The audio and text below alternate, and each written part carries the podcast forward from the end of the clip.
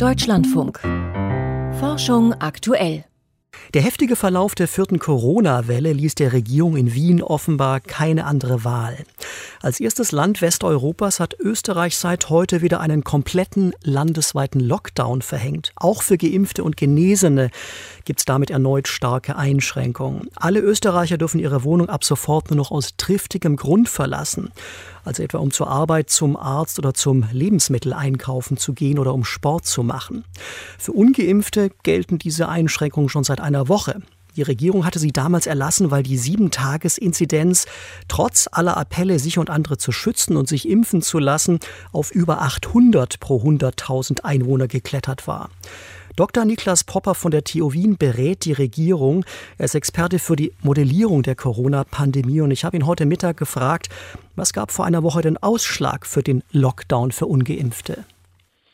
Naja, Sie haben schon angesprochen, wir haben in Österreich eine sehr regional unterschiedliche Lage. Wir haben also Regionen, die hatten schon zu diesem Zeitpunkt eine Inzidenz, äh, Sieben-Tages-Inzidenz, die über 2000 pro 100.000 Einwohnern lag. Das bedeutet also, dass zwei Prozent der Menschen in einer Woche krank wurden. Das sprach auf jeden Fall für den Umstand, auch zusammen mit den stark beanspruchten Intensivbettenkapazitäten, dass man was tun muss. Und die Frage, die sich dann die Politik gestellt hat, ist, was sollen wir tun? Raus kam dann ein Lockdown.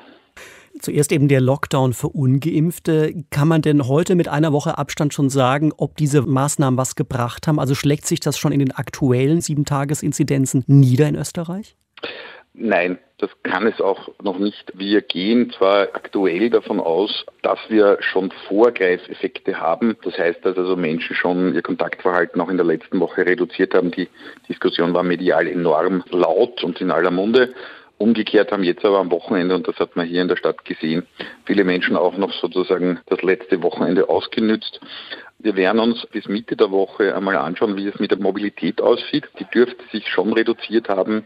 Und dann werden wir mal schauen, ob wir schon eben in den Positivtestungen sehen. Und das große Problem ist, dort, wo die Intensivbetten am Rande der Kapazitäten sind, da werden wir sicher erst in frühestens zehn Tagen bis zwei Wochen sehen. Und das wird dann auch das Spannende sein, denn die Frage wird sich als nächstes stellen, wie lange muss der Lockdown im Aufrechterhalten bleiben? Denn das muss man immer sehen, das ist kein Modell, um eine Niedriginzidenz beizubehalten. Da reicht es ja, wenn man sozusagen das Geschehen moderiert. Ein Lockdown mit den enormen Kosten macht nur dann Sinn, wenn man wirklich schnell und effektiv die Zahlen runterbringt. Und das muss jetzt das Ziel sein. Wie kam es denn, dass die Regierung dann quasi innerhalb von einer Woche ihre Maßnahmen nochmal so deutlich verschärft hat? Also vom Lockdown für Ungeimpfte jetzt zum Lockdown pauschal für drei Wochen ungefähr? Naja, ich bin jetzt kein Experte, aber grundsätzlich glaube ich, war der Lockdown für Ungeimpfte eben der Anspruch von gewissen politischen Kräften, die quasi gesagt haben, ihr lieben Geimpften, wir werden euch nicht mehr behelligen. Aus wissenschaftlicher Sicht musste man sagen, wir können schlicht nicht sagen, wie gut ein Lockdown für Ungeimpfte funktioniert, weil die sogenannte Adherence, also die Bereitschaft der Menschen mitzumachen, vermuteterweise niedrig ist, gerade bei dieser Personengruppe, aber wir wissen es einfach nicht. Und ich glaube, grundsätzlich hat dann zu der Entscheidung geführt, dass wir eben nicht mehr die Zeit hatten zu warten, um quasi zu schauen, ob Maßnahmen nur für Ungeimpfte wirken. Und jetzt ist man natürlich politisch gesehen in einer sehr schwierigen Lage, weil eben diese Versprechen, dass die Geimpften sozusagen aus dem Schneider sind, nicht gehalten werden konnten. Zu hoffen ist jetzt im Sinne der Allgemeinheit, dass die Maßnahmen eben schnell wirken es wird schnell runterkommen, dass wir also wirklich dann im Laufe des Dezembers wieder zu einer Normalität kommen. Das, glaube ich, wünschen sich Geimpfte und Ungeimpfte gleichermaßen. Die Sieben-Tages-Inzidenz war ja in Österreich inzwischen auf über 1000 gestiegen, also auch in der vergangenen Woche noch, eben von diesen schon genannten 800, trotz des dann schon verheckten Lockdowns für Ungeimpfte. Insofern kann man wahrscheinlich schon nachvollziehen, dass die Regierung da nachgeschärft hat. Aber kommen wir nochmal auf dieses Versprechen, was der Bundeskanzler Alexander Schallenberg gegeben hat, zu sprechen. Er sagte, spätestens am 13. Dezember soll der heute begonnene Lockdown für Geimpfte wieder vorbei sein und man will dann zurück zur 2G-Regel kehren. Wie realistisch ist es, dass das wirklich klappen wird, dass die Kuh bis dahin vom Eis ist? Ja, vielleicht hat er schlauere Modelle, als wir sie haben. Das weiß ich nicht. Versprechungen sind in Covid-Zeiten immer riskant. Das haben wir schon gelernt. Auf der anderen Seite muss man fairerweise auch sagen, Politiker, glaube ich, müssen den Menschen Perspektiven geben. Aus unserer Erfahrung kann man schon sagen, dass wenn ein Lockdown eingehalten wird, dann sieht man hier schon schnell Ergebnisse. In Österreich ist im Moment gerade die große Diskussion, dass die Schulen weiterhin offen sind. Das kann Sinn machen, weil es im Grunde ein sehr gutes Test- und Screening-System in den Schulen gibt mit PCR-Tests. Allerdings ist hier die große Kritik von vielen Expertinnen und Experten, ob das denn auch wirklich umgesetzt werde. Also das ist so wie bei vielen anderen Dingen das große Fragezeichen, ob wir uns hier Probleme einhandeln. Nicht, weil das System nicht grundsätzlich funktionieren würde, sondern wie es eben auch wirklich in der Realität umgesetzt wird. Da werden wir jetzt Mittwoch auch neue Zahlen bekommen und das werden wir uns dann ganz genau anschauen und in die Modelle auch einpreisen. Und das Spannende ist ja, dass die Debatten, die bei Ihnen in Österreich geführt werden, mit ein paar Tagen Verzögerung eins zu eins auch so in Deutschland gerade geführt werden.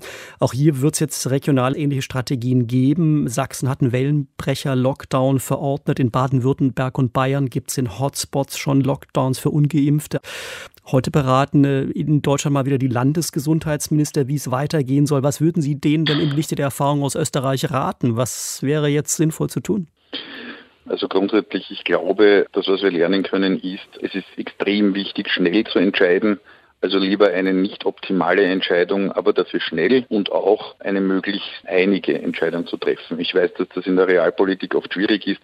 Das ist aber in solchen Zeiten extrem wichtig, dass man schnell gemeinsam entscheidet, um Klarheit zu schaffen. Präventive Maßnahmen haben neben der realen Wirksamkeit eine ganz wichtige zweite Komponente, das ist die Glaubwürdigkeit und die beeinflusst dann wiederum, wie die Menschen es auch umsetzen. Also deshalb ist dieses Thema so wichtig. Ein zweites Thema, das man nicht ad hoc lösen kann, aber das mittelfristig, zumindest für Österreich und ich nehme auch an, für Deutschland sehr wichtig ist, ist, man muss sich vorbereiten. Es ist ja nicht so, dass auch die jetzige Krise und der Lockdown vom Himmel gefallen sind sondern wir haben eben beginnend Thema 1. Bei der Durchimpfungsrate sind wir extrem hinter den Erwartungen zurückgeblieben. Wir haben ganz genau in den Modellen gesehen, wenn wir bei dieser Durchimpfungsrate bleiben, werden wir im November ein Problem haben.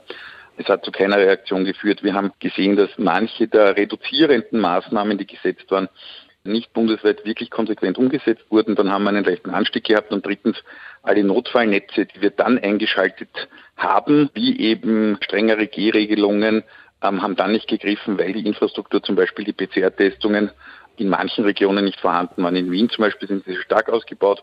Deshalb sind hier auch eben die Inzidenzen niedriger als bundesweit. Also da gibt es Dinge, die Hausübungen, die muss man machen. Das ist der zweite wichtige Aspekt. Das hilft jetzt nicht für die aktuelle Situation, aber diese Hausübungen werden wir von Jänner bis April noch bitter, bitter benötigen. Also insofern heißt es jetzt einerseits auf die aktuelle Situation schauen, aber auch nicht nachhaltige Lösungen vergessen.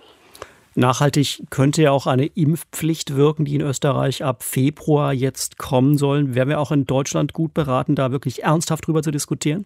Da bin ich ein bisschen der Falsche, den Sie fragen. Ich bin kein Experte für die Frage, ob eine Impfpflicht hilft. Aus meiner Erfahrung weiß ich, dass die Pflicht bei präventiven Maßnahmen sehr, sehr schwierig umzusetzen ist. Denn die Frage ist, wie will man es denn wirklich exekutieren? Aus der Evidenzsicht muss man sagen, die Pflicht ist für Februar 2022 erst vorgesehen. Warum? Weil eben viele, viele schwierige rechtliche und organisatorische Dinge zu klären gilt. Aus meiner Sicht muss davor schon was passieren. Das heißt, idealerweise schaffen wir es schon vorher, dass viele Menschen sich erst impfen, denn das ist die große Hürde. Die Zweitimpfungen, die Boosterimpfungen folgen dann eh, weil man ja die Menschen schon im Boot hat. Wir müssen jetzt schauen, dass wir auf über 90 Prozent Erstimpfungen kommen und das sollten wir eigentlich bis zu dem Termin schon schaffen. Also idealerweise brauchen wir die Impfpflicht dann gar nicht mehr. Aber das ist jetzt keine wissenschaftliche Aussage, sondern positives Denken, das ich hier beitragen kann. Soweit das Gespräch mit dem Corona-Modellierer Nikolas Popper von der TU Wien.